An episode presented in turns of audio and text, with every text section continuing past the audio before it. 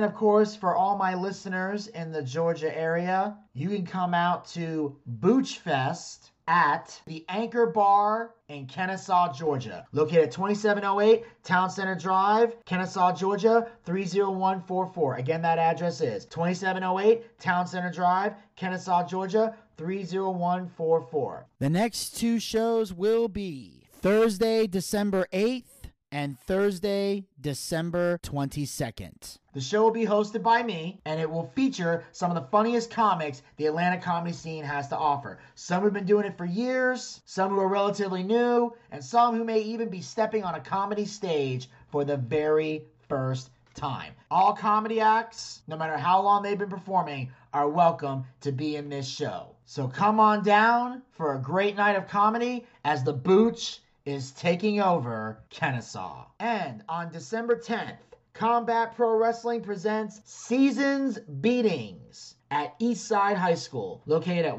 thirteen hundred Brushy Creek Drive, Taylor, South Carolina, two nine six eight seven. Again, that address is thirteen hundred Brushy Creek Road, Taylor, South Carolina, two nine six eight seven. I, of course, will be the ring announcer for this event, and the show will be featuring special guest general manager, W W E Hall of Famer Brutus the Barber Beefcake. Also scheduled to appear are the Cowboy James Storm, the legendary Barbarian, the Greater Good, Garrett Sinclair, Forever Young, Devin Cruz. From A E W, Griff Garrison, the Russian Wolf, Neil Koloff. From Tosh.oh, Dave Wills. It's still real to me, damn it! The All-American Blue Chipper, Chase Emery, Buckshot Brian Brock, N W A Tag Team Champions and N W A United States Tag Team Champions, the Heat Seekers, Born Scum, Chase Lovelace, Stan the Man Lee. From A E W Dark and Friday Night SmackDown, Marcus Cross, Outlaw Randy Wayne. From A E W Dark, the Brolic, Tyson Maddox, the Gimmick Destroyer, Dave Stage, and many, many more stars. Be sure to follow them on social media via Facebook at Combat Pro Wrestling, Twitter at Real Combat Pro, and on Instagram at combat underscore pro underscore wrestling. To find out more information on superstars that will be added and when the tickets will be on sale. I am so excited to be part of this show. I look forward to ring announcing, and I also look forward to seeing all of you in Taylor, South Carolina, as we do a benefit show for the Eastside High School weightlifting department. So come on out for a great show, and let's help the students of Eastside High make some motherfucking gains.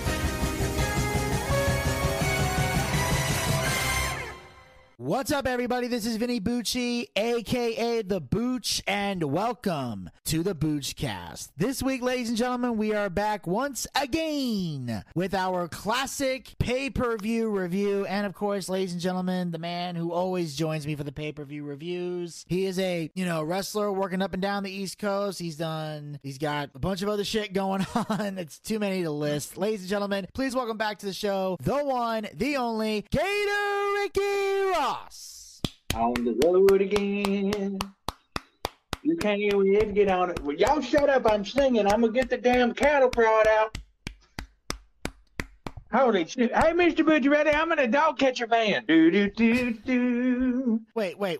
What? I'm in a dog catcher van. Oh, God. Gator. Gator, what been, the hell? Are... I've been picking up Mexicans in the dog catcher van to send them back to Mexico. Oh, dear Christ. Here we go. Shut up before I, I swear to God, I will get the cattle proud. Gator, Gator, Gator, Gator, Gator. Wait. Why are you in a dog catcher van, and why do you think this is a smart idea? Well, you see, Mister Booch, really, uh, the, the animal control guy left the keys in his van, and I'm cleaning up the world. Gator, what yeah. you're doing right now is horribly, not only morally wrong, but horribly illegal. But Mister Bujarelli, if your skin is tan, you get in the van.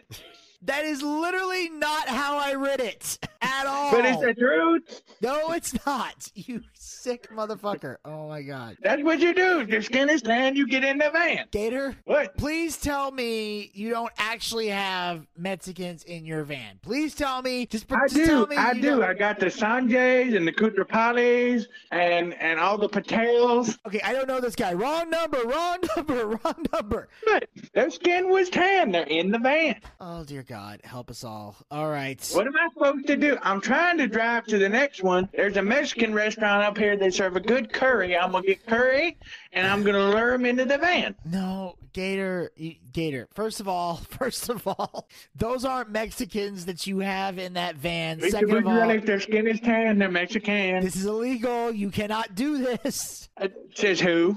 The law. You can literally go to jail. You realize you're kidnapping right now. You realize is what you're doing. There ain't, Mister Bujarelli, Mister Bujarelli, there's only two kids in here, and they're not napping. Hold on. Are y'all asleep? Hang on, I'm going to get the cattle prod and see if they're just asleep. No, no. If they're asleep, just let them be asleep. Do not zap the kids awake. For the love of God. There's only two kids in here, Mister Bujarelli, and they're not napping. They're not napping? No. Okay, okay. No, they're crying, but tears are, the tears are good. They'll make you a stronger human. Wow, wow. Okay, ladies and gentlemen, well, this is a fucked up way to open this show as we've got... Do, do I need to... Wait a minute. Do I need to pull the van over? Yes, pull the van over, open the back, and get those people out of there before you go to prison. Pull the van over? Yeah, pull the van over, let everybody out, and let's... All right, I'll open the door. They need fresh air. Thank you. All right. Okay. I'm pulling the van over. Turn signal. Watch out, woman driver.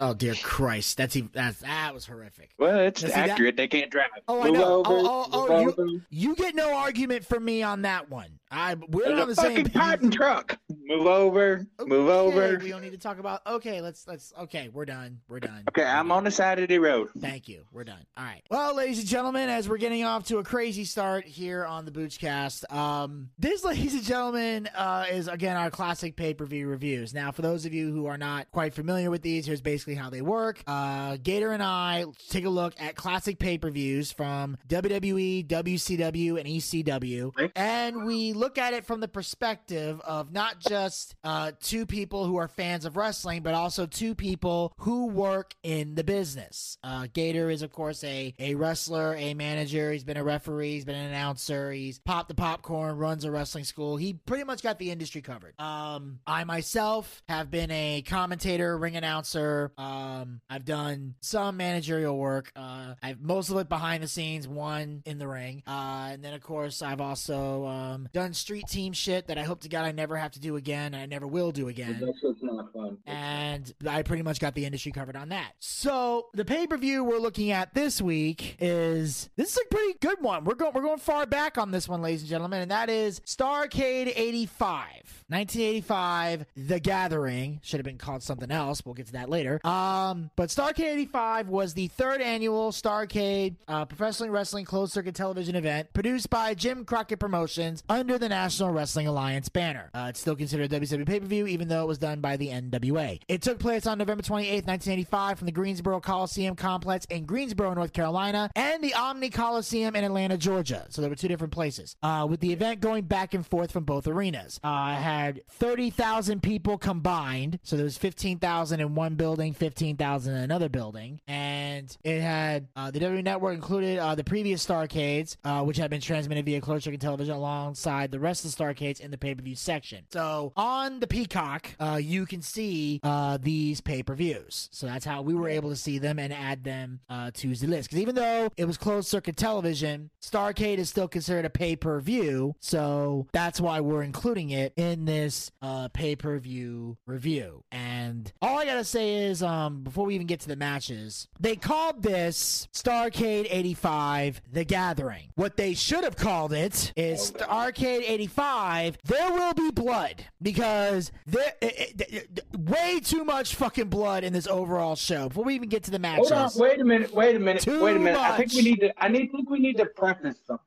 Okay. Vinny and I, okay, for anybody that gets excited when you hear two different points of view from me and Vinny, you're going to hear it in this. Vinny and I are going to disagree on quite a few of things. On yes or no? Yes, very much so. Yes. This is, Vinny will tell you, this is Southern wrestling. This is what I grew up on. This is what I teach. This is what I, I try to portray when I go to work. This is, this is, this is what Gator likes. Yes. So I will defend this to death.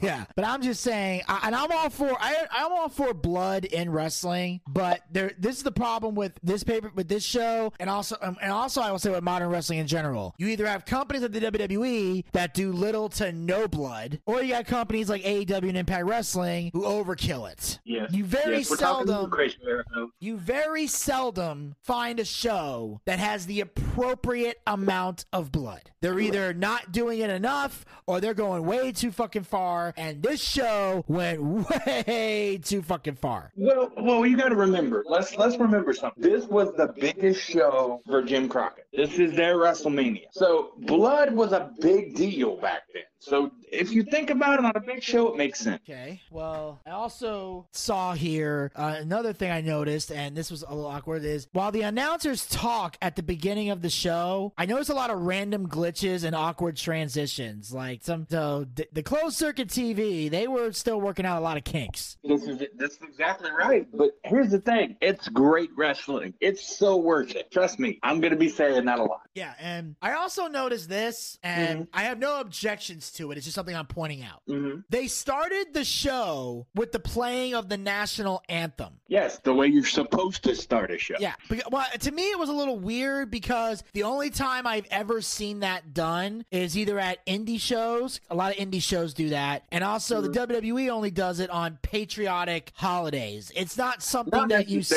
They do it at WrestleMania. No, at WrestleMania they do America the Beautiful. But but still, it's a patriotic song. Yes, so but I'm talking about the, sense. But I'm talking about the national anthem, like America the Beautiful. You don't necessarily, unless I'm wrong. Someone can correct me if I'm wrong. But like I know for the national anthem, you're supposed to stand. But for yeah. America the Beautiful, you don't really have to stand for that one. Most people do. Though. Most people do. But if you don't, it's not like you're a dick if you don't. You know, yes. National anthem, yes. You don't stand, you're a dick. But the but America the Beautiful, it's kind of like an option. It's optional. Like it's patriotic, but it's not like insanely patriotic. But when they start singing about Oh Jose, it's you know exactly, yeah, you know. But but I'm gonna say something, okay? This is gonna be the rare rare moment where Vinny and I don't agree. So strap in and get ready because I enjoyed the hell out of this. And Vinny did. E- yeah, I have had my uh my mixed quirks, feeling. But... You had mixed feelings. Okay, so we're gonna kick things off here. After we got now, that's just stuff that I noticed on the overall show. Now we're gonna get into the matches. So our first official match of the evening for the vacant N W A Mid-Atlantic Heavyweight title, we have Crusher Khrushchev versus Sam Houston. Barry Darso.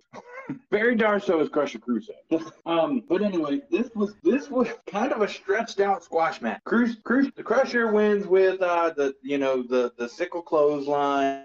Uh, Houston has a lot of energy in it. It's an okay opener, but it's just very energetic, and it, it's weird to have this energetic guy against this slow-moving, brooding Russian. It didn't quite fit yet. Yeah. But it wasn't it wasn't terrible. I mean, it wasn't, wasn't the worst thing ever. I mean, I rate it one for the Job Squad. Okay. Uh, for me, I kind of liked it. I liked this opening match a little bit. Like, I, I noticed the, uh, you know, like Crusher was kind of doing this Hogan-esque moment um, where he kind of like, because there's one thing that Hogan always did in his matches where he does the, where he locks up and then throws the guy into the corner. Mm-hmm. So I thought that was kind of cool because I've seen Hogan do that. The only difference is Hogan would do it and then start posing. Crusher does it and then just starts trash talking. Yes, which works perfectly. See, here's the thing. This is the, this is Southern wrestling. So it's a little, it's a little bit slower.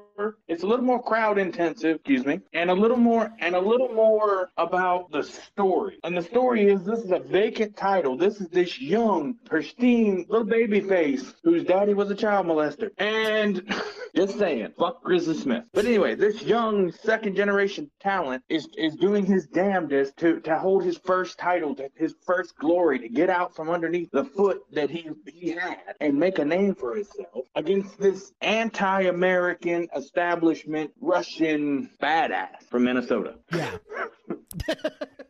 Barry Darso's from Minnesota, so that's why it's funny.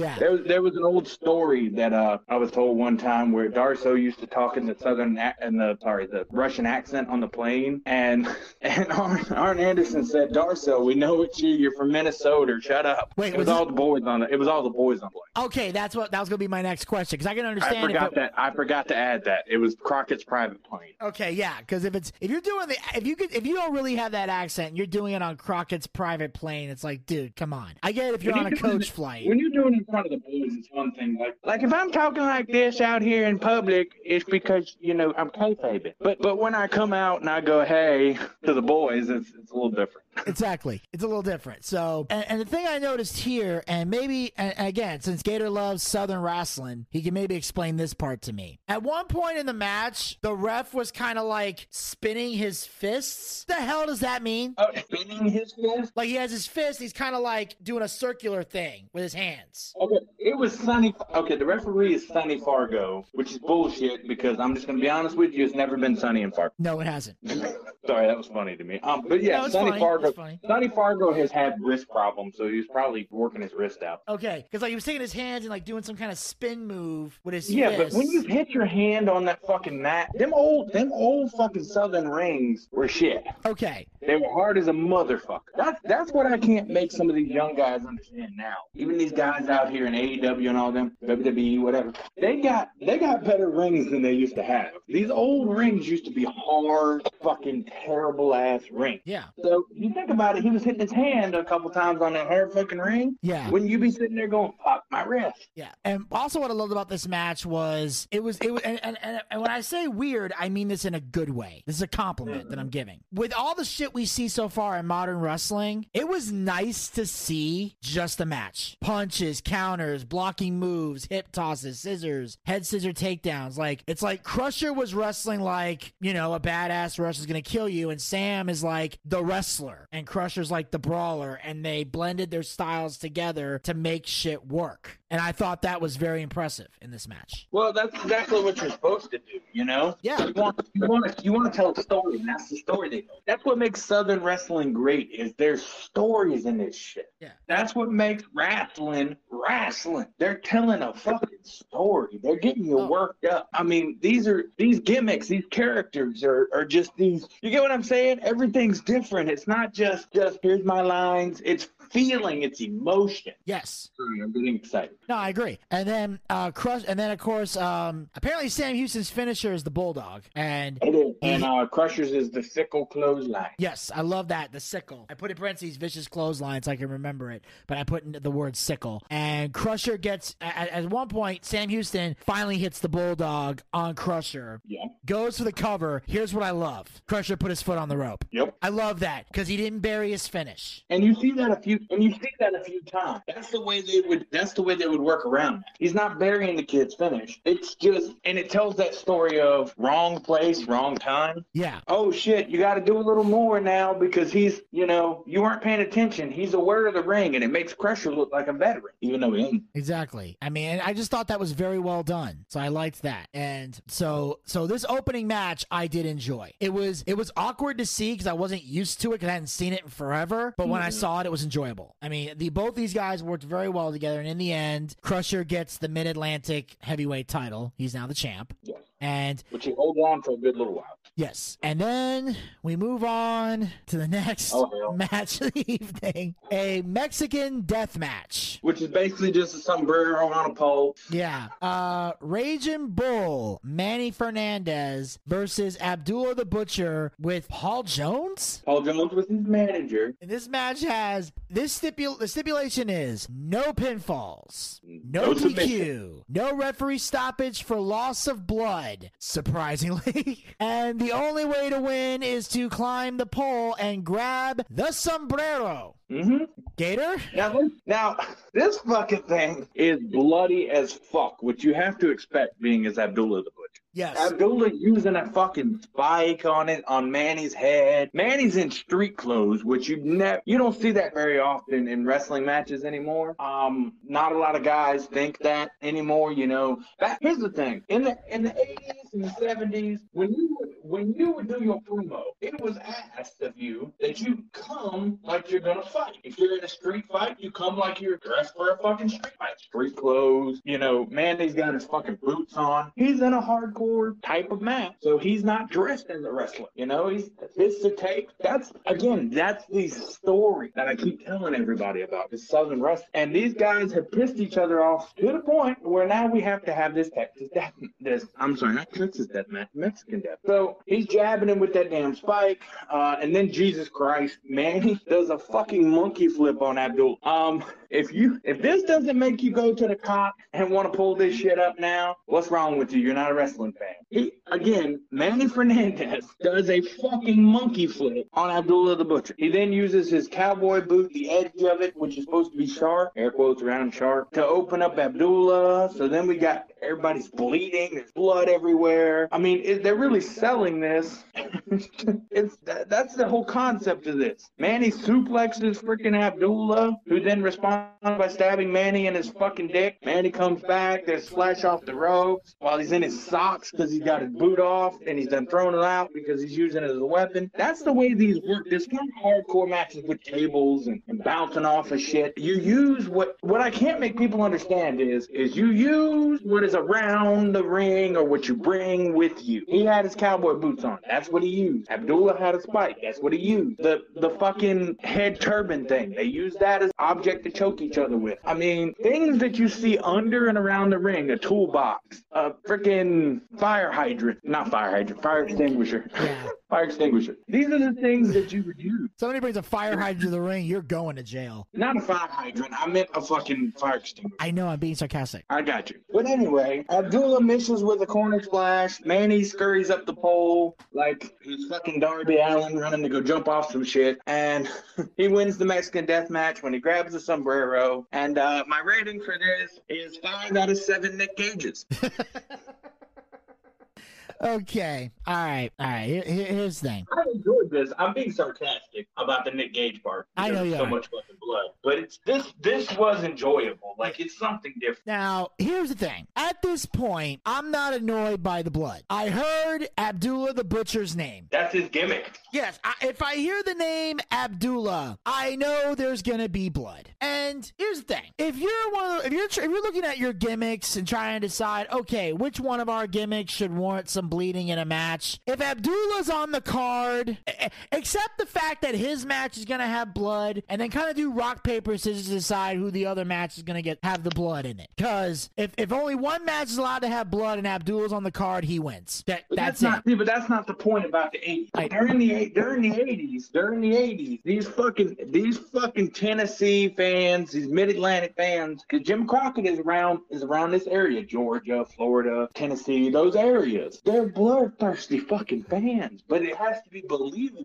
Why is this person being busted open? Yeah. So, so but yeah, it's so, not like it's not like nowadays where you where you fucking just blade in front of God and everybody and fuck the magic up. Yeah. So, but I'm just saying, yes. But with Abdullah, I get it. I understand there's going to be blood. Here's so I get it, and, and and what I also liked about it was I'm like, okay, there's a pole. So there's a sombrero on a pole they have to get. So from a psychology standpoint, I'm expecting this match to be different than the match I just saw, because I'm expecting to see, okay, the majority of this match should be trying to grab the goddamn sombrero. Whatever you're doing in the match, you're trying to work your way to that pole to grab that sombrero. So I'm not expecting a man of a thousand holds match here. And if you work an on a pole match like that, you're an idiot. That's my opinion. If something is on a pole and you have to grab it, whatever moves you're doing should revolve around trying to grab that sombrero, because the whole concept of making a match believable is try to win, not lose. And the only way I can win is to grab that sombrero. So it doesn't really matter how crisp my moves are. If I can't reach the fucking sombrero, I ain't winning this goddamn match. And I like that these two kept that in mind. I do think Manny taking off his boots was goddamn ridiculous, because now he's wrestling the rest of the match in socks, which I'm like, I thought that was a little goddamn ridiculous. I like the belt around his fist, punching him. I thought that was great. And the cowboy boots, though, they got the sharp spurs and the pointy toes. Yeah,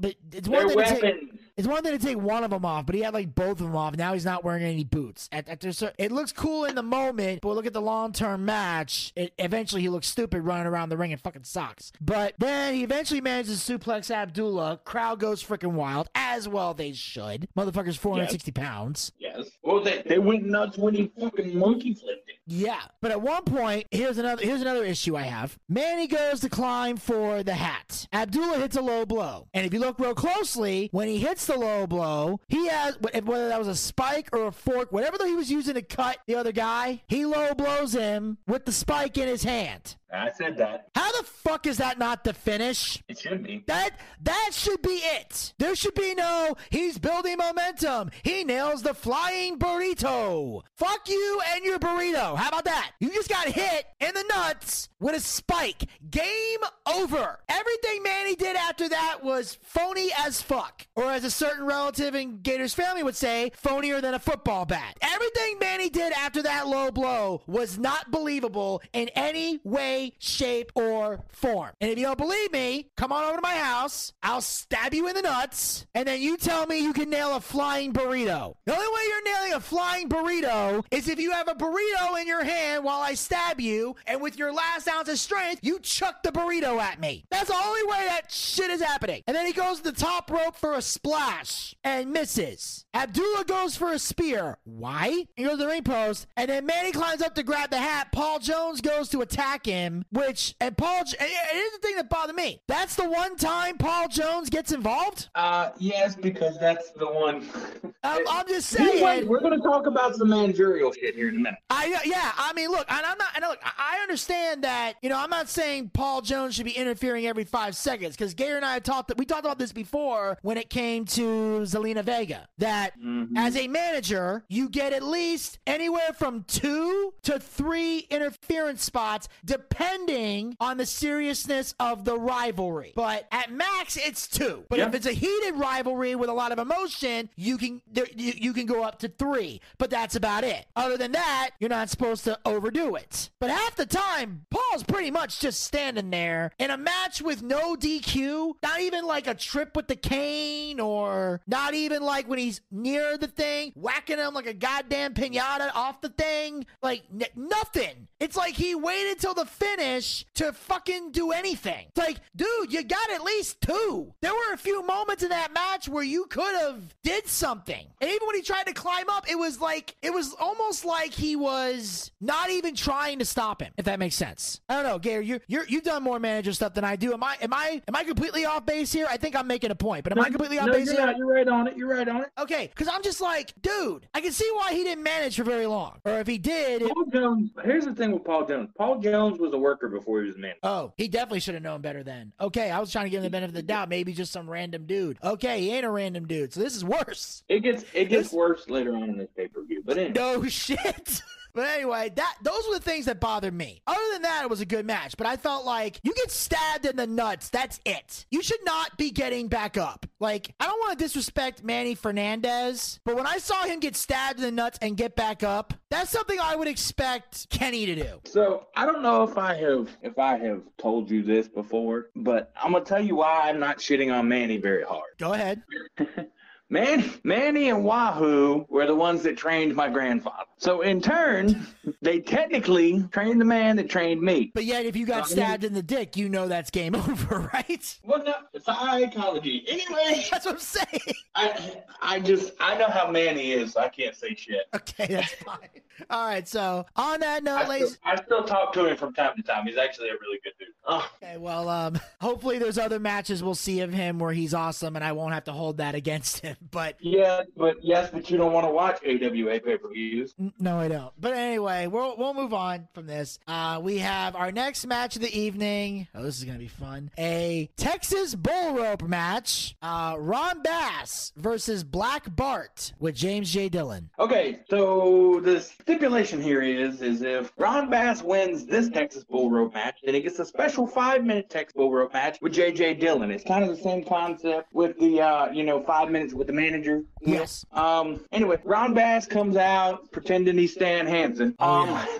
Now, now I enjoyed this, but I'm just gonna be totally honest with you. You know what, Mister Boogie Riley? Guess what? What? I got a fever, and you know what? The only prescription of this fever is more cowbell. More cowbell. This whole fucking match was nothing but cowbell. Oh my god. It's all cowbell. The whole thing is cowbell. There's no, there's no, no fucking uh, suplexes, arm bars, suplex. It's punching, kicking, and cowbell, baby. I do a disservice to myself in this match if I don't bang the hell out of this cowbell. More cowbell. Seriously, that's all this match was. Uh, and Jesus Christ. Goddamn the blood. When when Black Bart fucking goes and gets it, that motherfucker gigs, boy. That boy gigs, but he don't gig as good as J J. Dillon. So, yeah. So, so alert. So, yeah. So, the first time there was blood, it's like, all right, it's Abdullah. Then we see some bleeding here, and we're like, all right, it's a bull rope match. They're hitting each other with, we got, we're, we're, we got, we got the cowbells going. So, all right. Here's the thing. Well, I got to get Ron into Bass it. wins with the cowbell on the rope, and then we get, then we get Ron Bass versus. Hold on. Before we get D J. To that, go, hold on. Don't jump in. We're ahead. Not getting there yet. We're, we're still just talking about Ron. Yeah, that's a separate match. So we're we're talk we're focusing on this right now. Okay, I got you. I so, got you. But goddamn, the cowbell off the top is just like yeah. You can overdo the cowbell. Yeah, and here's so here's the things you know like I, I got a problem with. Okay, so they get hooked up to the bull rope. The bell rings. Black Bart tries to pull him in. Ron kicks him in the gut. Nails him with the cowbell. So we're already off to that start right there. So he hits him in the head with the cowbell repeatedly. Busts him open. All right. He then tries to choke him with the rope and keeps attacking him with the bell. Again, it's different from the other matches, which I'm liking it. I like the variety. Apparently, these guys used to be tag team partners and were managed by J J. Dillon. That's how this story came about. Because my first question is, why am I seeing two people with a cowboy gimmick fighting each other? This looks stupid. Oh, wait, they were tag teams, and actually they would both be cowboys. Thank you for the explanation. Yeah. So, both these guys are bleeding. It, and this match is probably going on maybe by this point. Let me see if I got my, uh, let's see. So, this bull rope match lasted a good eight minutes and thirty-four seconds. That's a, yes, eight minutes, thirty-four seconds. It's about, we're about halfway through this match. It took four minutes for Ron Bass to process that, gee, I'm getting hit with a cowbell. We gotta have more cowbell. If a cowbell is swinging at my head, maybe I should, gee, I don't know, block the fucking cowbell? By the way, side note, that was Mister Bucciarelli's attempt at a Christopher Walken impersonation. Well, no, no, no, you see. How did I Christopher Walken? Well, you know, if I wanted to have more cowbell, if I wanted to do Christopher Walken, I'd have more of a higher voice. Okay, well. Because this really bothered me. You see, he waits till four minutes into the fucking match before he finally decides, you know what? Maybe I should stop this cowbell from hitting me in the head. But you know what this match really needed? More cowbell! And here's the thing. They're exchanging blows. Bart goes for a clothesline and misses and winds up going over the top rope. Now, mm-hmm. usually when one person goes over the top rope and the person's like about to hit the floor or going to the floor, usually that's a good time. Don't you think maybe here, gee, maybe we should have a hanging spot with the rope? There you go. No, I'm just going to follow him outside, and we're going to fight out on the floor. Yep. And to which, this is confusing me. I'm, well, I'm a little I'm, confused here. Hold on, hold on. He, and then well, I was going to say one thing. I was going to say it's confusing anyway because this match ends in pinfall and not the traditional I was just, four touches. See, see, now, see, you just you just stepped over what I was about to say. See, Ron wraps the rope around Bart's neck, clocks him with the cowbell repeatedly, goes for a cover. What the fuck is a pinfall doing in a goddamn bull rope match? It's supposed to be corner, corner, corner, corner. And it's weird because I put the modern guys on blast for fucking this up. Turns out in eighty-five, they're fucking up here as well. So, yeah. I mean, I so because I shit on the modern guys for doing it, I gotta be fair, and I gotta look at these guys from eighty-five and go, seriously, what the fuck is wrong with y'all? That this is not a bull rope match, okay? There should be no pinfalls, there should be no submissions, no D Qs, no countouts. First of all, you shouldn't be going out outside the ring, period, in a bull rope match. There is no reason in a bull rope match, a chain match, a strap match, whatever the fuck it is, to go out to the floor. This is strictly inside the ring. If somebody goes over the top rope, you can do a little hanging spot, but nobody should be going out to the floor. I think they were just trying to get their shit in in the time they had. They didn't have a lot. Which you should not do. It's about it's about it's about working the gimmick of the match to tell the story, to do your business, not about getting your shit in. Well, they did, they did tell the story about two broken up tag teams and the manager that fucked them. So all right, so yeah, so Ron goes top rope, nails Bart with the cowbell, he gets the win. We move on to the next match of the evening, another bull rope match with a five minute time limit. Ron Bass versus James J. Dillon. So, so we get more cowbells. If you have a, look, if you have a fetish for cowbells, you would love this shit, okay? Right. So J J gets hit, he gets strapped up, and now he gets his ass kicked with the cowbell for two or three minutes. Then Bass hits J J with the cowbell. We get this is when J J gigged like a fucking champ. He he he went in there and got it. Yeah. Which which side note, um, look out here in the next couple of in the next week or two from whenever we air this, uh, I will be making a gigging video showing you how we bleed. Yes. Yes. Yes. Educational purposes only. Yeah, we're definitely gonna be. Yeah, we've been meaning to make that video. We're gonna, definitely going to do that. Educational purposes only. But anyway. Yes. That fucking goes in there and he gets him some good one. And J J bleeds like a fucking champ. Like he drank a beer or he took an aspirin or something. He fucking bled like a champ. Um, which is, by the way, this is Crimson Mask number four in the show. Yeah. Again, Starrcade eighty-five. So, there sorry, will be blood. I miscalculated. It's number five. Yeah. Yeah. So Starrcade eighty-five. There will be blood. So we have, then we have a ref bump and Black Bart comes in and fucks and fucks Ron Bass with a power driver. Now, remember, this is the time in, in, in, in our lives when the power driver was closely guarded. Nobody got up from the fucking power driver. And guess where he power drived him, children? Guess where he power drived him, Mister Bucciarelli? Where? On the fucking cowbell!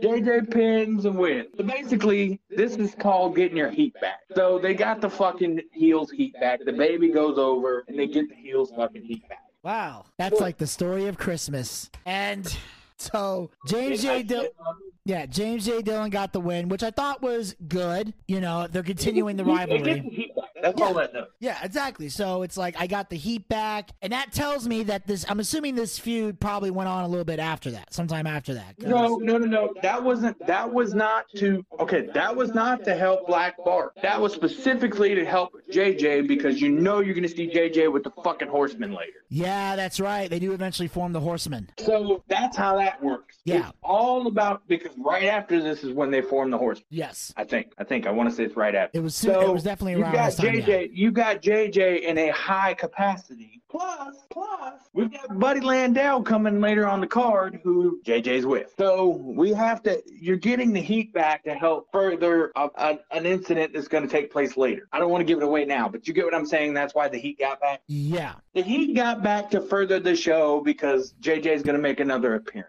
Yes, so it was benefiting that more than anything. Yes, that was the only reason why they did it. All right. Anyway, I rate this match with more fucking cowbell. Yep, that's what we got. I got a fever. And the only prescription. The only prescription is more cowbell. Yeah, I'm feeling it. I gotta have it, baby. Mm-hmm. Thank you, Will Ferrell. Yes, he was amazing with that cowbell.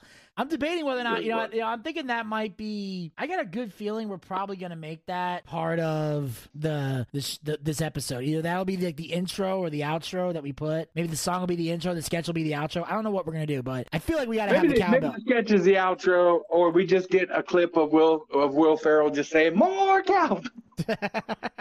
We'll figure it out. We'll make it happen. Yeah, exactly. And on that note, we're moving on to the next match of the evening. We got ourselves an arm wrestling match. We've got Superstar Billy Graham versus the Barbarian with Paul Jones. Right. So, so Paul Jones comes out with the Barbarian. They come out to the ring. Here comes Superstar Billy Graham. He's wearing the tie-dye and the trunks with the cap, and he's, you know, the cap backwards, and he's doing his whole thing. And he's he's just he's just a superstar, baby. That's his thing. So oh, yeah, yeah, yeah, yeah, yeah. Billy Graham wins this. And are we going into the match after this, or yes? Uh, we're we're gonna get into the match. Um, cause are we going into the match? Or are we just gonna we gonna? Why don't we just lump it together? Cause it really kind of needs. To hold, hold on, hold on. Let's let's. I'm gonna talk about this. So the winner of this match was gonna get ten thousand dollars. Correct. And the match is over when the back of someone's hand hits the table. And correct. I thought this arm wrestling match. First of all, it has Barbarian in it, and both of us are good. Are, both of us know Barb very well, so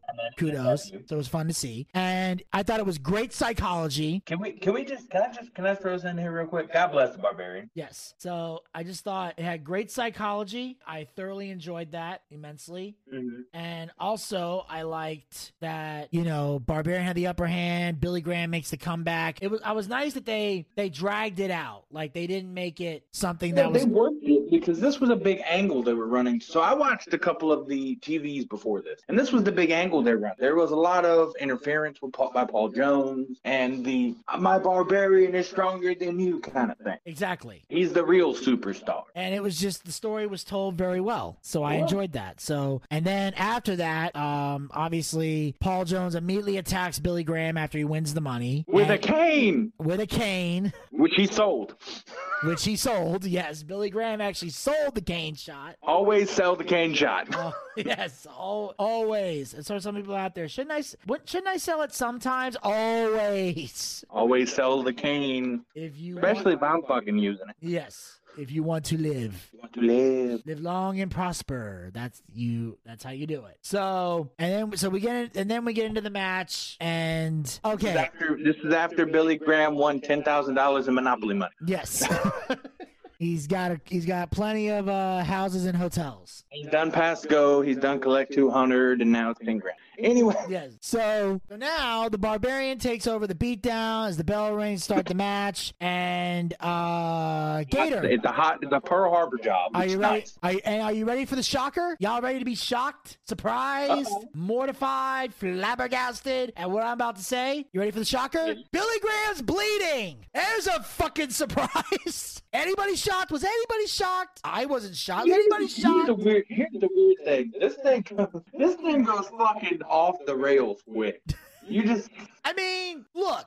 This thing goes off the rails quick, and then the Barbarian's disqualified for what? Match lasted three minutes. Three minutes and two seconds, and there's blood. Come on now. Yeah, but then I there's get... a disqualification. Then there's a, there's a fucking disqualification out of nowhere. Yeah, I, I'm aware, you know. It, we're going to get to that in a second, but it's just weird. But it, it, it's, come on. I get, even Tony I get, Schiavone was like, why the fuck were they doing wrong? It's like, I get it. It's Southern wrestling. Y'all, Tennessee fans are bloodthirsty, but come on. You can't, you can't justify that. That's just goddamn ridiculous. This was just, this is fucking stupid. Now we're getting into dumbass territory here with the goddamn blood. Okay, a three-minute match does not need blood. We didn't need it. Billy didn't need the blood. Barbarian didn't need to bust him open. The blood benefited no one in this match. Literally fucking no one. There's that. So then, then of course Billy tries to build momentum. Now they said here, I remember Tony saying when Billy locked in the barrier, he goes, "That's his." bear hug. Was that Billy Graham's finisher? Or? Yes, that was his. That was his thing back then. Was he had a, he had the grip strength that was hard to break. Okay, he's like that's because normally you can go, oh, this is a bear hug. He goes, that's his bear hugs. That told me, oh shit, this is like yeah, that, that, and that's what a good commentator does. He sells that. So yeah, and then Barb starts to lose oxygen. The D Q came when Paul Jones whacks him with the cane. Yeah, but it's so weird because even Tony's like, why was there a D Q? The bell just rang. Um, why was there a D Q? Um, he, he, a manager hit him with a cane, and the match had D Qs on it. Right, but at yeah. least he sold the cane. Yes, but I'm saying that there's not, it's not that weird. The, the manager interfered in a match, and there was a D Q. Right? Yes, exactly. exactly. That's that's that's kind of how that works. Well, I'm just gonna say this now. Uh, we used to do things right back then. I'm noticing, and I'm not denying that. I'm just saying we, we could chill on the blood. That's all I'm saying. We could. We, you made your point. Some of you guys are already tough. You don't need the blood to prove it. Well, moving on. Yes. This is gonna. This is gonna make you go, what the fuck? Go ahead, buddy. Oh, oh, it already does. So we're moving on here to the next match of the evening for the N W A National Heavyweight Title. Terry Taylor defends the title against Buddy Landel with James J. Dillon. Yes, yes. Paul Lee off a wish, everybody. Yes. We have the phony nature boy versus the big red cock that crows. And the referee with fucking mustard yellow shirt and pants. It looks like he's going bowling in his in his fucking senior bowling league after the fucking match. Pretty much. Landel throws some really bad fucking... His chops were not as good as Flair's, let's just be honest. But the forearms look good. Um, it's a pretty decent match. Uh, the yellow referee is distracting, though. Seriously, the yellow pants are the most hideous thing a grown man can ever wear. Like, it's bad. Oh, oh yeah, totally. So Landel hits Terry with a, a nice clothesline, and he attempts to kill the rooster. But, you know, he ain't gonna die. No, no, no. You're welcome. You know, he ain't gonna die. Maybe that's what we need to do. Oh, my God. Terry comes back in, tries to use foreign object. Uh, well, he he's hit with a foreign object from Landel. I'm sorry, I'm trying to paraphrase my notes here. From Landel, the ref goes down for our second ref bump of the night. Terry recovers, puts Landel in a headlock. Landel shoves him off into the yellow man for the third ref bump. The foreign object, which was a shoe, gets thrown in by Dillon, J J Dillon, who's come down to the ring, and he's concussed. He looks fucked up. He's got the head bandage, so at least he's selling what had happened to him. But this is what pisses people off. He's now helping Buddy Landel. That was why they had to had to get his fucking heat back. Son, I lost it. He comes down to the ring from being hit on the head with a fucking more cowbell. Thinks that Landell's Ric Flair. Dusty goes off. Uh, Dillon goes off uh, the apron to the floor. Crowd pops big because everyone wants to see. Everybody wants to see just unnecessary fucking violence on J J Dillon. And Terry goes for a suplex, but Dillon trips him. Landel falls on top. One, two, three. Good match. Good finish. Nice manager spot. Tells a really good story. Fucking Mister Mustard in the hallway with the candlestick. Goddamn.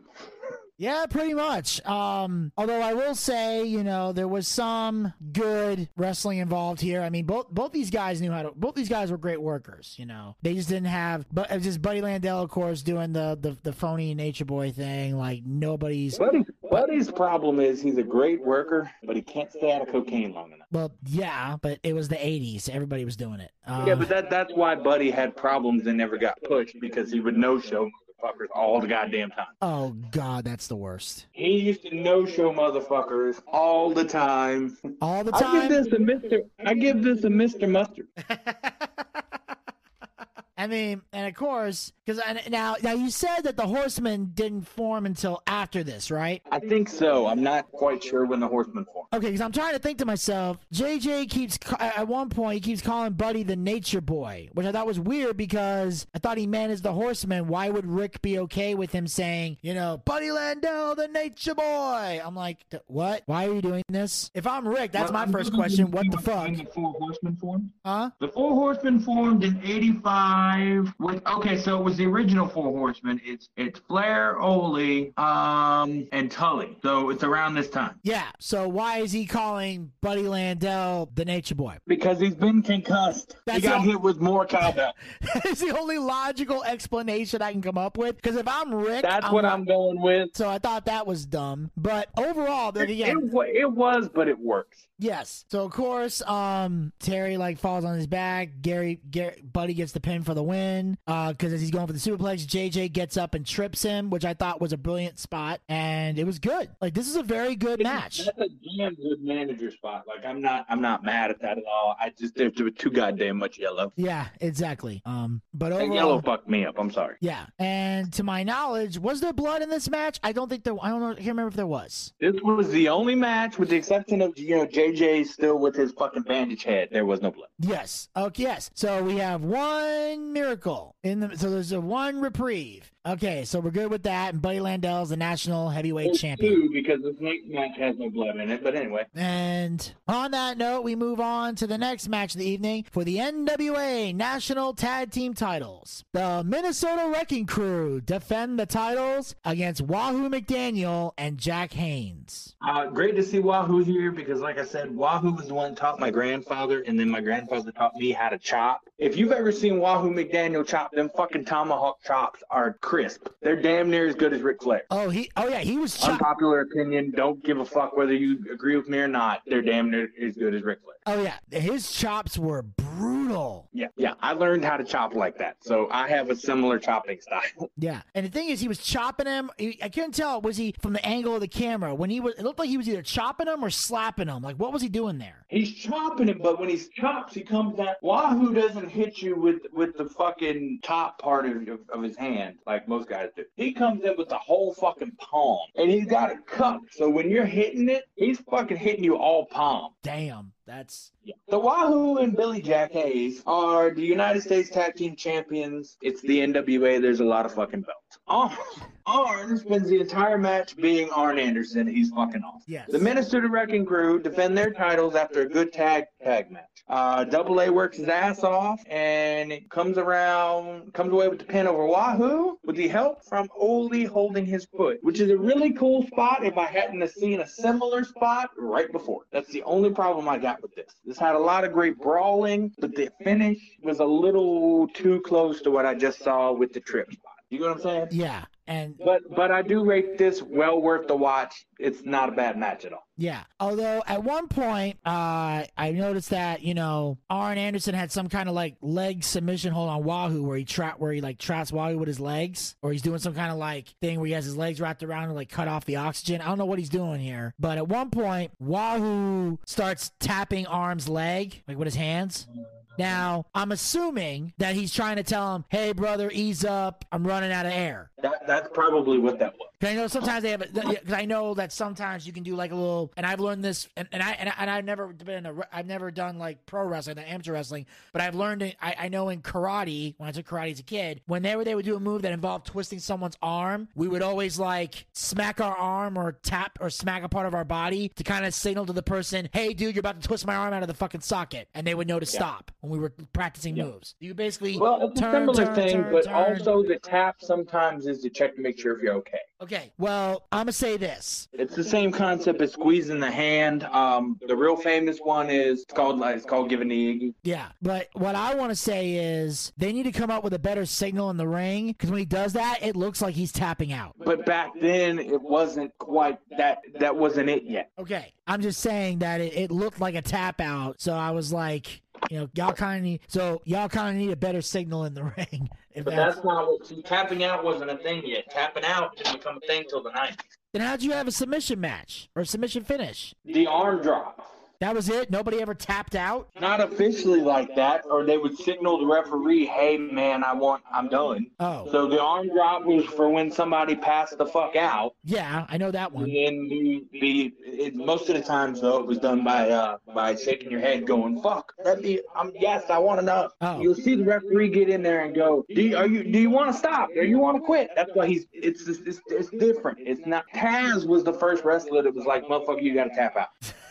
Seriously, I'm being serious. No, I hear you. I hear you. I'm just like, okay. That thought... was the reason that tap outs became a thing. Okay. Yeah. So, so at least that was good. That and the pop, that and the popularity of M M A and that concept. So that's when tap out became a thing. But back then, tap out wasn't a thing. Yeah. And then at one point in the match, like, um, you know, Wahoo like is fighting everybody off, gets the hot tag to Jack, who cleans house, does a meeting of the minds, a beat down. The Andersons cut him off. Ole is sent back to his corner, and then Wahoo just gets tagged back in for reasons that make no fucking sense. Like, why? Yeah, I guess he was taking the pin and it wasn't quite set up the way they wanted it to. I don't know. That was stupid. It's like, why, if the guy's exhausted and finally gets the hot tag, why are you tagging him back in so goddamn fast? That was stupid. It's still a damn good match with a hell of a lot of great brawling. Oh yeah, well these guys knew how to brawl. Like, you know, uh, the Ole and Arn knew how to brawl most definitely. And so yeah, so overall fantastic match. Uh, Minnesota Wrecking Crew, uh, I believe, retained their titles in this match. And then on that note, we're going to move on to the next match of the evening. Oh, dear God. Um, wow. Uh, I got a lot to say on this one, ladies and gentlemen. We have an I Quit Steel Cage match for the N W A United States Heavyweight title. Tully Blanchard with Baby Doll defends the title against Magnum T A. Okay, I Quit the Steel Cage. I love this shit, okay? There's been, a, this was, this was non-sanctioned, air quotes, non-sanctioned by the N W A. Non-sanctioned. They wouldn't sanction it. It was so dangerous that, that these two men had to agree upon it, and it was, it was dangerous. God damn the blood. The microphone. They're using things in this ring, in the ring and around the ringside area, the cage. They're using their environment. Um... It's just, if you didn't even know what to look for, you wouldn't even see Magnum blade. Like, it's perfect. Uh, Magnum gets cut.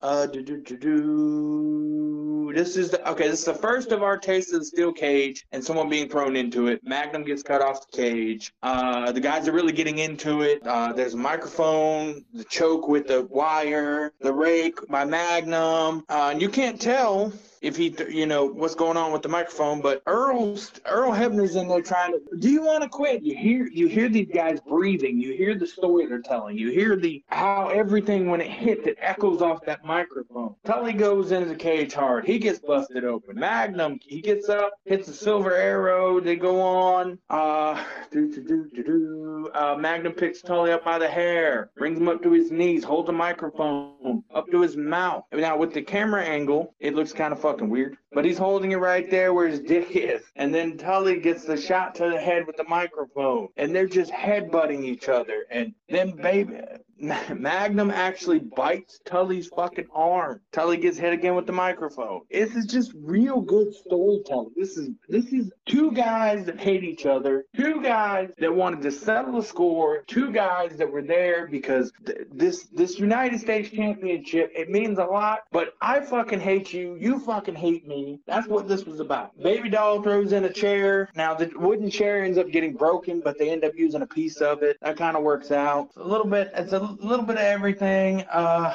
they try to use the point of the chair. Magnum blocks it. Herb's back on his feet, and uh, then we get to watch attempted murder. Um, so, it, but really, honestly, since this is the big show, the piece they fight, they get a hold of, of the stat of uh, the piece of chair. Uh, Tully gets stabbed in the forehead with it, which is an, which is nice. If you do you do some kind of grotesque thing like that, five six seconds. You don't need to overdo it. Tully gets stabbed in the head. Says I quit. New United States champion, Magnum T A. The crowd goes fucking berserk. It's a must-see classic. I'm just saying, I really enjoy it. Now, Vinny's going to rip this bitch apart because he doesn't like classic wrestling. Okay, first of all, that's bullshit and you know it. Okay. I, I'm aware. I just have to give you shit. Yes. Well, first of all, I thought it, what intrigued me about this was seeing an I Quit Steel Cage match. Because obviously, to the modern fans, we we remember Roman Reigns and Jey Uso had a similar stipulation, except they were in the Hell in a Cell. So correct. That intrigued me. Baby Doll, who's considered to be a perfect ten. I can I can see that somewhat. Um, there was some solid wrestling in this. Uh, now, there was one thing I noticed, and I didn't... Again, this is not necessarily something I hate. It's just something weird. There's a difference between hate and weird. Just want to make that clear. I found it was weird in an I Quit match to see a microphone with a cord on it. That was weird. Yes, but that was what they had.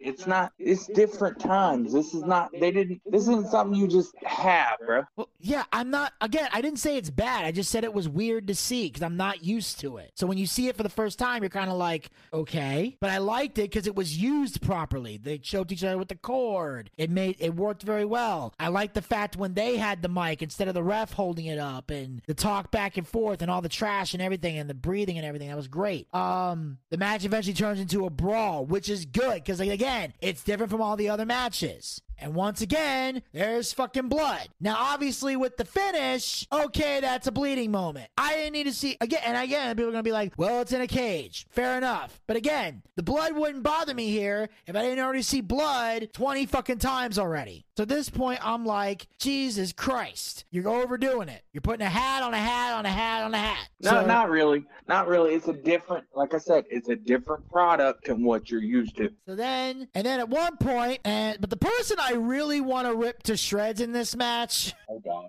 Is Tully Blanchard. Oh, God. Get him ask a couple questions right now. By this point in this match, Tully Blanchard is someone you would consider to be a veteran, I assume. Correct.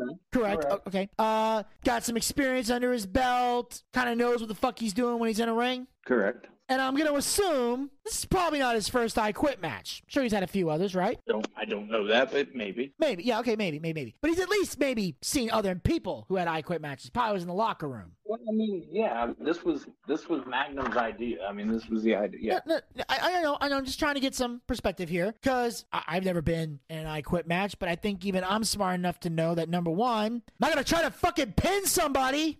Okay. Oh, wait. It, I got to pin everything quick. Oh, wait. There are no pinfalls. Yeah. Hold wait on, to, wait to look like a fucking idiot on T V. Go ahead. It's about as ridiculous as Randy Savage pinning Yokozuna in the Royal Rumble. I'm sure we'll get to that one at some point down the road. Not anytime okay, soon. Okay, but, but man, the I fuck? have to justify this because there's a justifiable reason. Oh, please. I'm all ears. Have you ever been doing something that you've done a thousand times and then you've You do it impulsively and you don't realize you've done it? When you've had a brain fart, it was a botch. Shit happened. They came they came off of it the right way. The referees said, hey, man, you can't pin him. You don't think it was that he did that out of frustration? That's how you tell that off as a commentator. He He's frustrated because he knows he's gotten him beat in a normal situation, but it's not a normal situation. He's got to make him say, I quit. Well, yeah, if the commentators can cover it up very well, that's fine, but I don't know. Right, but that's, it's it's part of the story. He, he, he's got him beat. That's how you do that. It's just, it works, okay? It works. Don't, you're thinking too far into this. This is wrestling. This ain't fucking rocket science. I know it ain't fucking rocket science, but I'm like, literally, you spent most of the match, like, there's a microphone in your face, you're seeing everything here, like, that just looked dumb. And also, I have to correct yeah, Gator on... You're, when you're injured and you've got blood and you're injured and you're not thinking clearly. Well, speaking of not thinking clearly, I have to correct Gator on something. Oh, God. Gator said Magnum grabbed the spike, he was stabbing Tully, Tully says I quit, and foul, foul on the play, flag, flag on the play. See, Tully was supposed to say I quit. It was not audibly done on the fucking microphone. You could, yeah, but you can hear it, and Tully, he didn't scream, I quit. He was supposed to scream, I quit. Now the ref should have grabbed the mic and held it up to Tully. So the referee's botching. But not only is the referee botching, Tully is blotch- botching because he's supposed to say, I quit. That is the concept of an I quit match. You torture your opponent to the point where they say, I quit. Does Tully say I quit? No. Does he refuse to quit? No. Tully sounds like he's in a bad horror movie and he's screaming, yes! Yes! Yes! Because the referee had asked him, Tully, do you quit? Do you quit? I quit. It's supposed to be, I quit, I quit, I quit, I quit. That's an I quit match. Fucking idiot. It still it still works. It's still a fantastic match. Don't listen to Mister Bucciarelli. Uh, it's just, just, just, just stupidity. It's still a fantastic match. If you want to see real wrestling done the right way, in a grudge match done the right way, in a way that makes both guys look good, this Magnum is how you oh, do it. Oh, Magnum T A looked good. Tully looked like it was his, it was his first rodeo. Don't listen to Mister Bucciarelli. Well, he's not managing was, anybody important. This was great. This is an instant classic. Gator's not managing anybody important. Gator's not managing anybody important. You'll still get to work. I, fuck you. This is a classic match. I'm sure it is, but it was not without stupidity. Like I said, the what? actual brawling was great. It's just so was, Tully. So was Derek Shapiro stuff, but you still call it a movie. Well, that's good. Well, Derek doesn't have a lot of compelling scenes. Right, because he's never been to director school. Anyway, what I'm saying is, is you work with what you have. The boys did good with what they had. Moving on. Fine. Let's move on. Don't then. let Mister But don't let Mister Bucciarelli get fucked up, fuck this match up for you. Watch it for yourselves and form your own opinion. It's beautiful. Yeah, yeah. Until yeah, until you see until you see the stupidity and it takes you out of it. But anyway, we're moving on. Take you out. We're we're, get, we're moving on to the next match of the evening. We got ourselves an Atlanta. This is the part of the show where Vinny and I argue about shit because because we because I'm a traditionalist and he's not.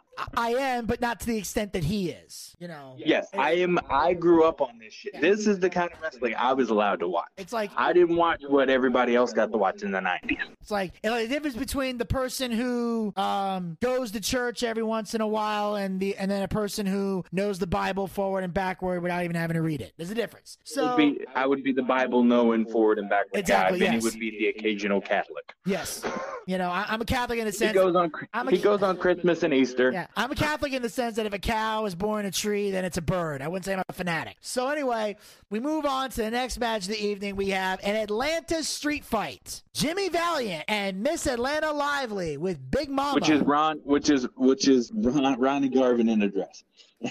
Yes. Versus the Midnight Express with Jim Cornette. I love it. This was this was kind of that weird thing where it's kind of, it's just supposed to be entertaining. Um, it's an Atlanta street fight. Miss Atlanta jumps starts off by shooting white powder in Bobby Eaton's face. This is the big shit that you do to get to get over the fact that this is a big event. So she shoots white powder in the, into uh, Bobby Eaton's face. Um, if it was cocaine, it would have been more powerful. Whatever. Da da da. Um, if it was cocaine, Valiant and Condrey brawl on the outside uh, while the blow is blowing all over the ring. Dennis Condrey busted open. Um, it's Southern wrestling, but damn, everybody has a title and everybody fucking bleeds. It's Southern wrestling. Yeah, if it if it was actually if, if it was if that white powder was actually cocaine, uh, you know, Chucky, I mean Bobby would have turned into Popeye and started killing everybody. Oh my God. Uh, so Valiant, Valiant does this this whole thing with Bobby. They're fighting. Bobby's busted open. Uh, the Midnight Express then starts throwing bags of cocaine, I mean powder, at Jimmy Valiant. Uh, we have no idea why you would do this. Uh, he's a hobo, I guess. I don't know. He's got hobo superpower. Um, Dennis Condrey stabs Valiant in the head with a fucking spike. Then uh, Miss Atlanta Live- Lively uh, in drag. Then gets a uh, face full of cocaine herself. Uh, there's a horrific crime scene kind of looking situation. Um, it kind of looks like a day at Herb Abrams. Um... You know, because there's a half-naked woman and a bunch of fucking blow. Uh, all, all we're missing is uh, the, the the baby oil. And the baseball bat. Yes. Anyway. Just like how Grandpa went out. Up, pulls the skirt off of, of fucking Miss Atlanta Lively. Um, things that happen at a fucking wrestling show. Tony Schiavone is going, this is crazy, this is wild. And I'm sitting here going, yeah, Tony, it's fucking nuts. Um, Bobby Eaton gets his shirt right, pulled off. Now, remember, I, I don't know if I said this, but Jim Cornette, Bobby Eaton, Dan, uh, Dennis Condrey are fucking geniuses. To get heat, they wore fucking tuxedos to a street fight. Genius. Genius. Okay. Just fucking genius. Okay, Gator, I don't mean to cut you off, but just for the listeners out there so they can fully understand, why is it genius to wear tuxedos to a street because, fight? Because they're wear- the Cornette is this pompous asshole who's got a rich mom, and he can afford to give these guys tuxedos. So he's giving them tuxedos to wear so they look good because they want to look better. The storyline is they look better than the hobo and the fucking drag queen. It's the same concept as wearing street clothes to a street fight.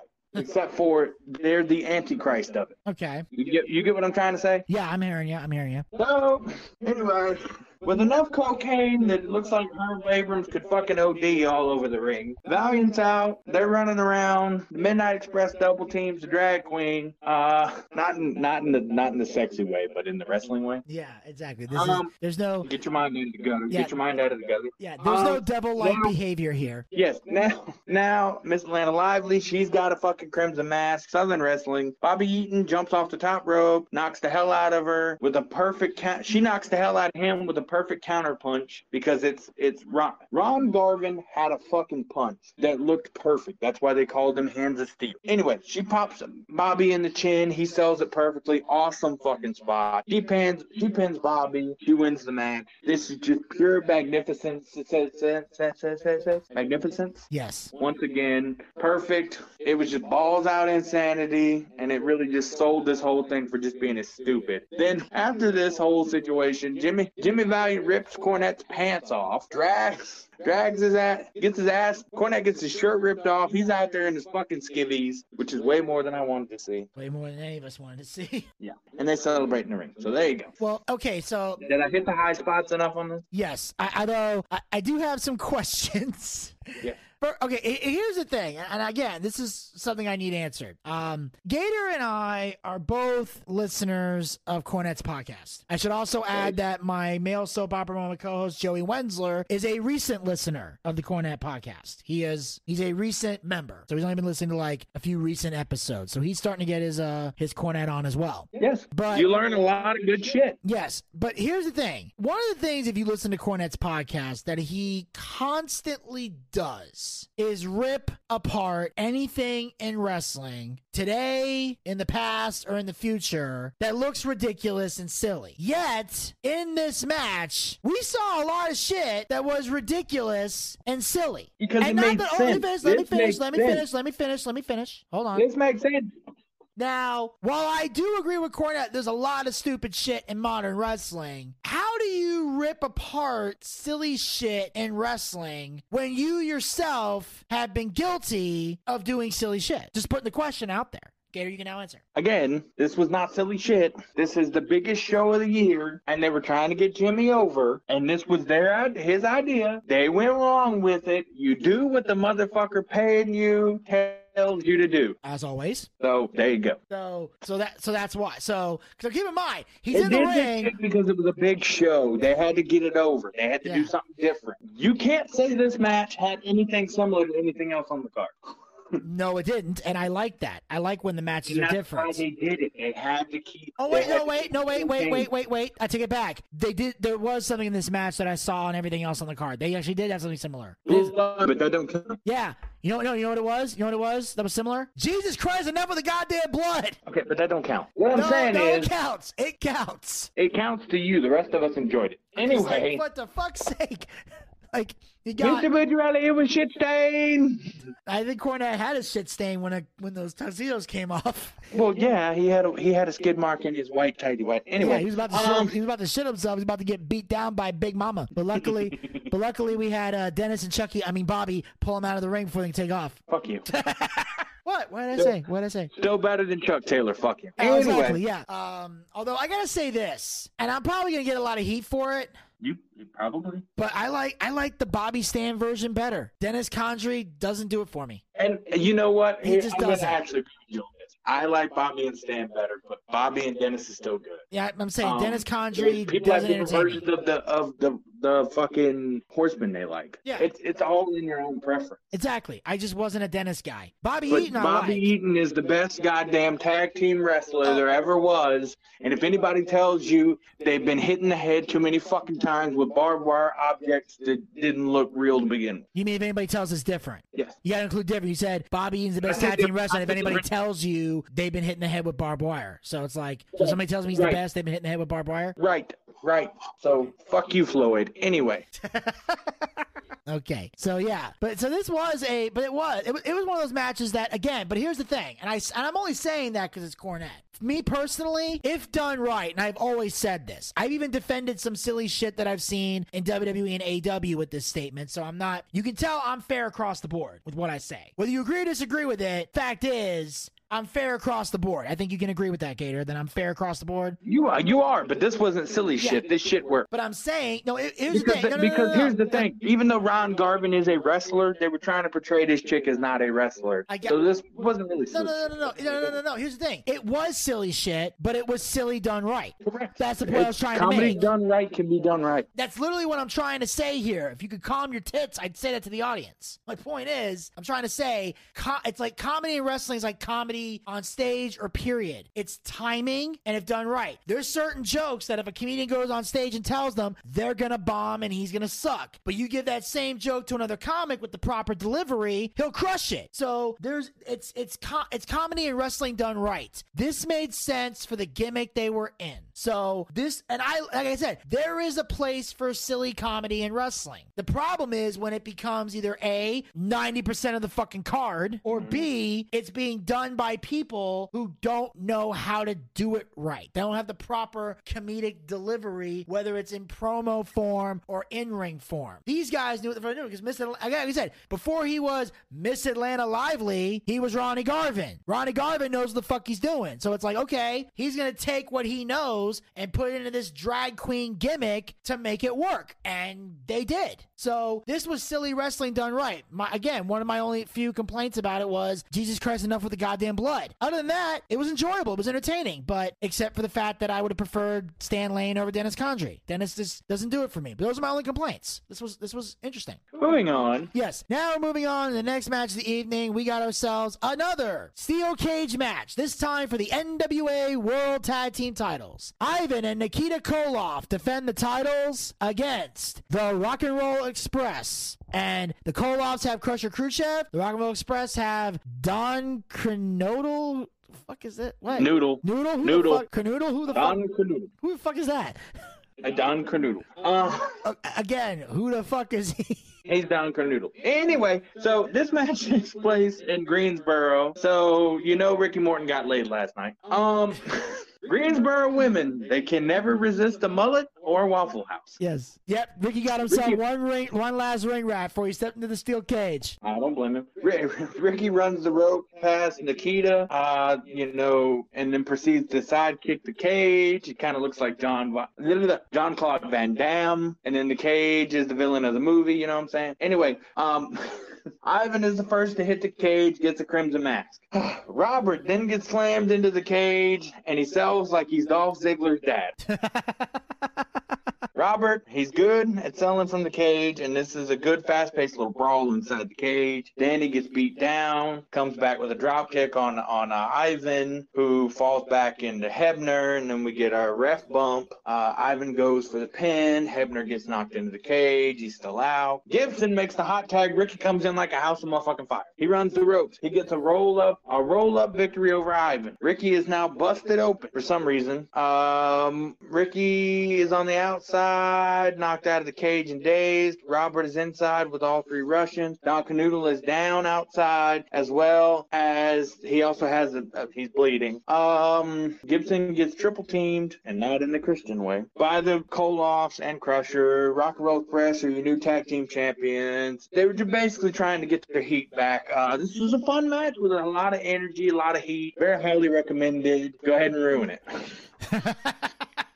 It's been ruined. Okay, so Ivan's nicknamed the Russian Bear. Thought that was interesting. But anyway, okay, where do I begin with this? All right, um, this is a cage match. A beautiful one. Tag teams locked in a cage. Yes. Someone please explain why they're tagging in and out in a fucking cage. Because that's just the way that used to be. It, um, but it breaks it breaks down into some way into some shit too. It, it's but, weird to see a tag in a cage. Yes. Weird. Weird as fuck. Is, we also got to remember too. This is this is old school N W A. So this cage match ends with a pinfall. This doesn't end with no escape the cage bullshit like fucking modern wrestling crap. This yes. was the end all be all of a few. Yes, this is uh this is an ongoing debate that Gator and I have had for a long time is about steel cage matches. Mister Budrelli is wrong. Now here, here's the debate. Gator does not like escaping the cage. He believes it should no, end in pinfall no, or submission. Here's the thing: you can't top it in the Indies. You can't top it in the Indies. Yes, but But what I've always said is this. For me, it depends on the feud. If the cage match is going to end the rivalry once and for all, this is the final moment, this is the final battle, this is the end all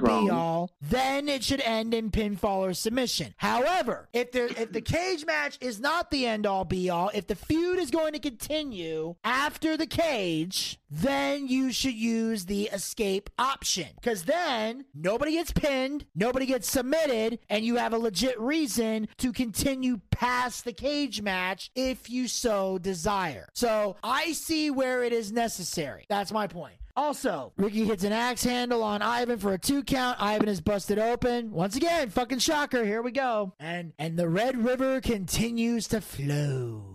Yes, uh, yes, but at least they looked like they didn't have a pap smear. It was good blood. So, Chris Jericho. Yeah, so... Chris Jericho looked like he had a fucking pap smear. Also, so not only... Here's another weird thing about this match. Not only are we seeing tagging and outs, Ivan sends Robert Gibson into the cage repeatedly. Repeatedly. Goes for the pin. Robert puts his foot on the ropes. Okay, so now, in a cage... Let me... Let me... Encircle, underscore, highlight the words. In a cage... I am seeing tag outs, and now there's a rope break in a cage match? The fuck? Mister Bucciarelli doesn't like the N W A wrestling. We're just going to leave it at this. I wouldn't say I hate it, but I'm just like, what Mister Bucciarelli doesn't like doesn't like real wrestling. He likes the shit that you explain, see on Tuesday. Explain to me a rope break in a cage. Mister Bucciarelli doesn't like the shit in this. That's that, that can't be your only explanation. You, you honestly don't see that. You don't see what I'm seeing? No, I see what you're seeing. I don't know why it happened. It's the referee's discretion. Point is, you, you put your foot on the rope. It's a cage match. Why are there rope breaks in a cage? It's the, referee, it's the referee's discretion. It's okay. Don't overthink it. The, Jesus Christ. Now, anyway. And of course, Don tries to lead the crowd in a U S A chant, which actually makes sense. Last couple yes, of, last, last couple of, last couple of pay-per-views are done. We've seen people try to lead U S A chants that made no fucking sense. This one actually made some fucking sense. In Canada. In Canada, in England, the fuck, just finally a U S A chant that's warranted. Because you're going up against Russians who who were our enemies, then were our enemies, then went back to being our enemies again. I, I'm not fucking figuring that out. But anyway. And then we all fall down. Pretty much. Although I will say, when the Rock and Roll Express got the win, that crowd went fucking nuts. I think that was the loudest pop of the night. That tells you the Rock and Roll Express was fucking over, people. Yeah. And then they overpower the security, but then eventually other wrestlers come out, and that's when the Koloff, and that's when everybody was like, yeah, we're leaving. Like, yeah, we ain't scared yep. of no damn security. Here comes the locker room. Fuck, we're out of here. I liked that. So it was so it was good in that regard, but just a lot, lot of stupid shit. I was like, Jesus God. I'm sorry, little things like that will take me out of the match experience. It's just, what the fuck? But anyway, um, kudos to the Rock and Roll Express. Um, aside from the stupid shit, it was very good. Yes, yes, Mister Bucciarelli has now ruined my childhood. And on that note, we move on to the main event of the evening for the N W A World Heavyweight Title. Ric Flair defends the gold against Dusty Rhodes. Hey, we're back in Atlanta now, and uh, Dusty makes his way to the ring. Uh... Disappointingly appropriate, we get the American Dream theme song on this, and it just doesn't work. Ric Flair comes out, beautiful, wonderful white robe. Uh, I knew he was going, you know, just do this because of, you know, certain things were going to work. But anyway. Dusty starts out strong with Flair, unable to keep up, so he takes a breather on the outside. They milk this motherfucker for everything they got, okay? They start out slow with Flair gaining control with some chops in the corner. Flair then kicks Dusty in the calf. Dusty rolls out of the ring selling the leg because he, the Four Horsemen at this time had fucked Dusty's leg up in the build-up to this, okay? Dusty limps, limps back towards the ring. Flair then attacks Dusty while he's on the apron. Flair, Dusty counters, hits Flair with a few elbows to the back of the head. Flair falls to the mat. Dusty stomps his ankle. You know, what's good for the goose is good for the gander. You know, tit for tat, that kind of shit. Yeah. Dusty gets back in the ring, works the leg. Flair, thumb to the eye to get away. Back when heels could do shit like that, it would work. Desperation. That's how that worked. Don't just do a thumb to the eye, just do a thumb to the eye. Chuck Taylor. fuck you. Flair goes for a suplex, but can't due to his hurt, can't get it because of the hurt ankle. Dusty then reverses it into a suplex of his own. Goes right back to working the leg. No blood yet. Flair and Dusty chop each other before Dusty misses the elbow drop. Flair goes to, goes to the top because that always worked for him. Dusty tosses him off. Dusty goes for the figure four. Flair kicks off. Dusty sells his own leg issue. Flair goes for the figure four. Dusty kicks him off. Dusty then Irish Ric Flair into the single greatest fucking bump I've ever seen in my entire fucking life. Flair hits the corner, flips over the rope to the outside, and is busted open by the time he hits the damn floor. Perfect shit. Perfect. Do you know how hard it is to do that? He has to blade in midair. You know how fucking hard that is? You know how hard it is to do what Flair did? I can only that spot, imagine. Ridiculously hard. Just saying. So kudos. Love that spot. Great spot. Back into the back inside the ring, Dusty keeps control. Flair Flair does the Flair flop. Flair gets whipped into the corner, goes over to the top rope, lands on the apron, goes right back up to the top, leaps off, and gets hit in the midsection by the American Dream, Dusty Rhodes, baby. Dusty misses a kick, uh, and his foot hits the bottom rope. Dusty falls over, sells the ankle. Flair's now working the leg. Flair locks into figure four. Dusty rolls over, reverses it, but he can't keep it locked in. Dusty covers Flair, who kicks out. Dusty sells on top. Dusty sends Flair kicks out and sends Dusty on top of fucking Tommy Young. Tommy Young. That's you ever heard the story about the Barbarian and Tommy Young? Barbarian told him one day, Tommy Young. Um. uh. Dusty accidentally throws Flair into him, ref bump. Dusty locks in the figure four, referee's down. Arn comes out, attacks Dusty. Dusty fights him off. Ole then runs in, hits Dusty with a knee to the back. Flair makes the covers, another referee runs in. Dusty kicks out. Dusty gets the small package, wins the world title. Dusty celebrates in the ring. It's a fucking classic, and we all go home happy. And goddamn, I'm out of breath from all the notes I had. Well, this was but definitely a classic. You, I do it for you. Hmm? Well, this was definitely a classic. Um, yes, it was beautiful. beautiful I enjoyed every minute. Well done. Um, of course, um, you know, as we mentioned before, Flair had a blade in midair, so Flair was bleeding from his head. And there's a fucking I surprise. Fucking love that spot. I love that spot so much. Yeah, Flair. So Flair is bleeding. First of all, no one shots Flair is bleeding. He bleeds when the wind blows too hard. Um, or when his son-in-law. Never mind. I shouldn't go there. Or, um, But of course, again, lots and lots of blood. This is blood. This is how I want to remember Ric Flair, not in yeah, not in the other way. Exactly. Um, but yeah. So again, another match with unnecessary blood in it, but it's there. Um, now that Flair's killed his career, we're now going to play Freebird. Mister Budrelli, we have gathered here, dearly beloved. We have gathered here today to utilize. Stop! Stop! Stop! Stop! We don't have time for that. No. We're all, dude. We are so we are so deep into this fucking thing right now. We ain't got time for that. Um. Hey, it's good though, so fuck you. No, it's very good. It's very good. I'm just saying we ain't got time for that. But I will say, okay, go ahead. here's here, here's my, my my my one gripe. I got one. There we go. Vinny ruining it again. And this is like pretty much at the beginning of this match. They lock up, break up in the corner. They exchange blows. Dusty getting the upper hand. Rick rolls out of the ring, goes over the guardrails. He regroups. Flair goes back in. He hits a few chops. And Dusty responds with multiple bionic elbows to the head. He then hits another one, sends Rick out of the ring where he regroups again. Which, of course, begs the million-dollar question that I have for Dusty Rhodes. Why the fuck are you not protecting your finish? You hit it's that many bionic elbows and Flair's still Rick fucking... Flair. I don't care if it's Jesus Christ Superstar. Superstar, it's your goddamn finish. This is true, but it's Ric Flair. That's stupid. Moving on. You got and, and, and you win with an inside cradle. Moving on. D- what the fuck? You're burying Ric Flair. You don't want to bury Ric Flair with this shit. So Flair's they're, they're Flair, gonna Flair, get more Flair's out of it. They're gonna been, get more out of it. Flair's already. So it shows that it shows that Dusty is the babyface that's coming up from underneath that because Ric Flair put hard times on Dusty Rhodes. I know, I know, I know. You know, you know what hard times are, Miss Budrelli. Yes, I do. Hard times. Hard times is women. Go ahead. Yeah, the hard times on Dusty Rhodes and his family. Hard times is when the people are trapped in their own houses, can't go to work, can't pay the bills, can't get the food. Hard times is when those essential workers are sitting in those places, being dealing with the stupidity and the rudeness of the general public. Those are hard times. Hard times. Is when a man that worked at a job thirty years, they give him a watch, kick him in the butt, and say, hey, a queer with creepy eyes and a rape van took your place, daddy. That's hard times.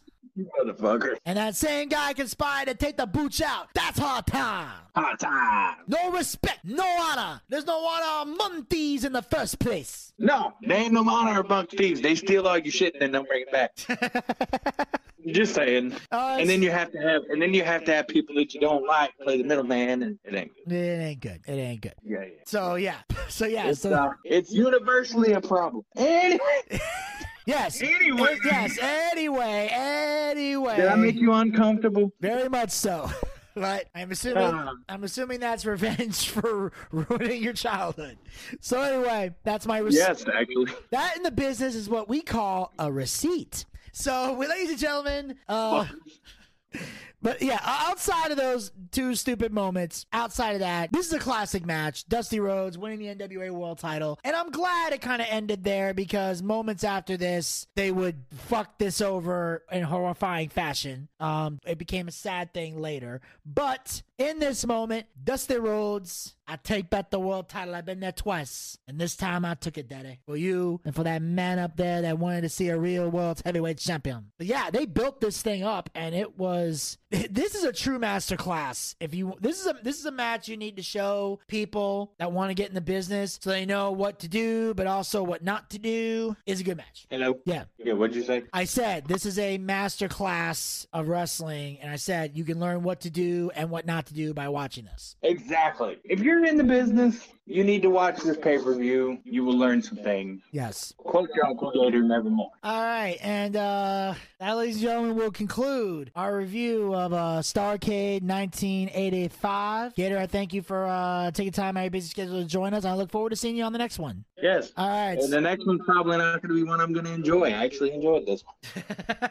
It doesn't happen very long. It doesn't happen very often. Well, well, let's see. We got we we, we got quite a list here of some stuff that's ready to be recorded. So we'll definitely be going down the list very soon. So, uh, that, so uh, ladies and gentlemen, make sure you guys follow the Boochcast. We are on Anchor, Spotify, Google Podcast, and iHeartRadio. Pick your favorite hosting site yes. and follow us there, or be super fan. Follow us on all four hosting sites. Also, like us on Facebook. Go to facebook dot com slash the Boochcast. We have archived episodes of the show as well as great content. Also, make sure you follow us on Twitter and Instagram at the Boochcast. Get the latest tweets, photos, and videos. Also, be sure to go to our YouTube channel. Check out our YouTube content. We have our we got a couple watch parties we're posting up there in the coming weeks, so make sure you check those out. Also, hit the subscribe button and ring that bell to be notified when future content will be posted. We got a couple episodes of Dark Side of the Ring we, left. Speaking of future, speaking of future content, we've got the video coming soon. Uh, Mister Butch, really disclaimer on that. Uh, the video you're about to see is meant to be a lesson. It is not meant to be uh, encouraged or done in any way. Uh, the this is a blading video, and it will be done by a professional, and it should not be trained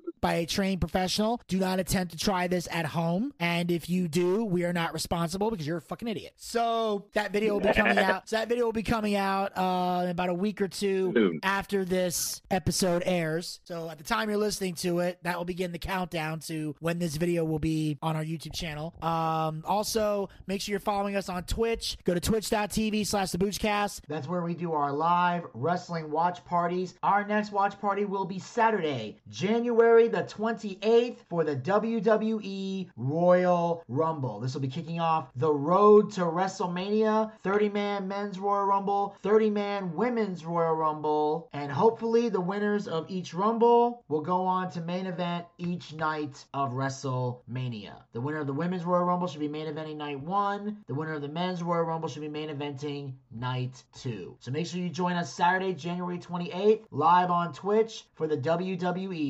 Royal Rumble. But anyway, so yeah, so we also got our D and D show coming soon. We also have our uh, Boochcast booking battle, and of course, we have a special project we're working on. We're just trying to get the team to do their part. So far, John, Zach, and Elvis have done their part. I'm waiting on everybody else, and then we'll get that squared away. So once we're all set for that, we'll be all set for that, and it'll be coming to the Twitch channel very soon. Also, uh, make sure you guys support the Boochcast. Go to anchor dot f m slash the Boochcast slash support. Become a supporter of the Boochcast. Support this podcast with a small monthly donation to help sustain future episodes. Uh, we have three different levels you can donate at. We have the first level, which is for ninety-nine cents, one dollar a month. Uh, that's for people who um, don't have a lot of money to spend, but still would like to help us out. That way, it doesn't hurt you guys, but it helps us out a great deal because every little bit helps. Then we have tag a- me in, tag me in, tag me in, tag me in. Okay. Tag me in. Was I tagged in? Yes, I just literally just went, yeah, go ahead. Okay. Our next level is four ninety-nine. You know, the Peacock level? Yeah, same amount of money you would pay for a Peacock subscription, five dollars. I know a lot of you guys out there aren't fans of the Peacock, so don't give them money. Give us money. We got better content yeah. than Peacock anyway. And then there's the nine ninety-nine level. You remember the old W W E network that don't exist no more? Well, you can give us that money because we need it. Yes, because, uh, uh, now, of course, it doesn't exist in the United States. If you you live outside of the country, you're obviously watching things on the network. But here in the United States, ever since they sold to the Peacock, we got there's not an option anymore. So you can That's bring fine. That. We take pesos and Canadian dollars. Shut up in the back of the van. Um. So yeah, so bring us that ten dollars because we got better content than the network, and we are dedicated to the fans and love giving them what they want. I would say unlike the W W E, but I've heard Triple H is uh, giving the people what they want. So I have to cut that part out. So you have the option of paying with a credit card or with G Pay. Those are your options. So you all, we also have um, all the money that we raise, the money that we get yeah. through this podcast is yeah. used to support the podcast. What it does is it allows us to upgrade our equipment. It allows us to bring in bigger name guests that might charge a fee. We can use that to bring yeah. them in. We also pay our own bills, you know, keep our lights on, and it allows me to take care of all the guys who work very hard on the air and off the air to make the Boochcast a success. So if you got a favorite co-host and you believe there's like me, yes, and you and you believe they deserve to be paid for their hard work, the Booch should be paying them. Well, anchor.fm slash the Boochcast slash support is how you make that happen. And then, yeah, seriously, because Mister Booch really don't give a shit. I get a hot dog and a handshake. Kind of like how some of the guys broke into the business. It kind of sucks. Exactly. And uh, but the best part is, if there's any money left over after I've taken care and of all know. that, we use the rest of it to uh, feed Zach his ramen noodles and, and possibly get him laid. Yes, we are. We are trying, ladies and gentlemen. We are. We are trying very, very hard to make that happen. There are miracles we still can't pass. Exactly. We're trying. I don't even know if Jesus, if Jesus could come down and help this one, but anyway. I, I don't know. I I I tried calling him. He hasn't retur- He hasn't responded to my messages. Um. No, I did put I did put an invitation up the chimney once Santa Claus came. It was nice. Anyway. Well, I mean, he at least comes once a year. He got he can at least help Zach. So. Yeah, yeah, yeah. He does come once a year because uh, Missus Claus is a stingy bitch. Exactly. Anyway. And um, so until next. He comes more than Zach.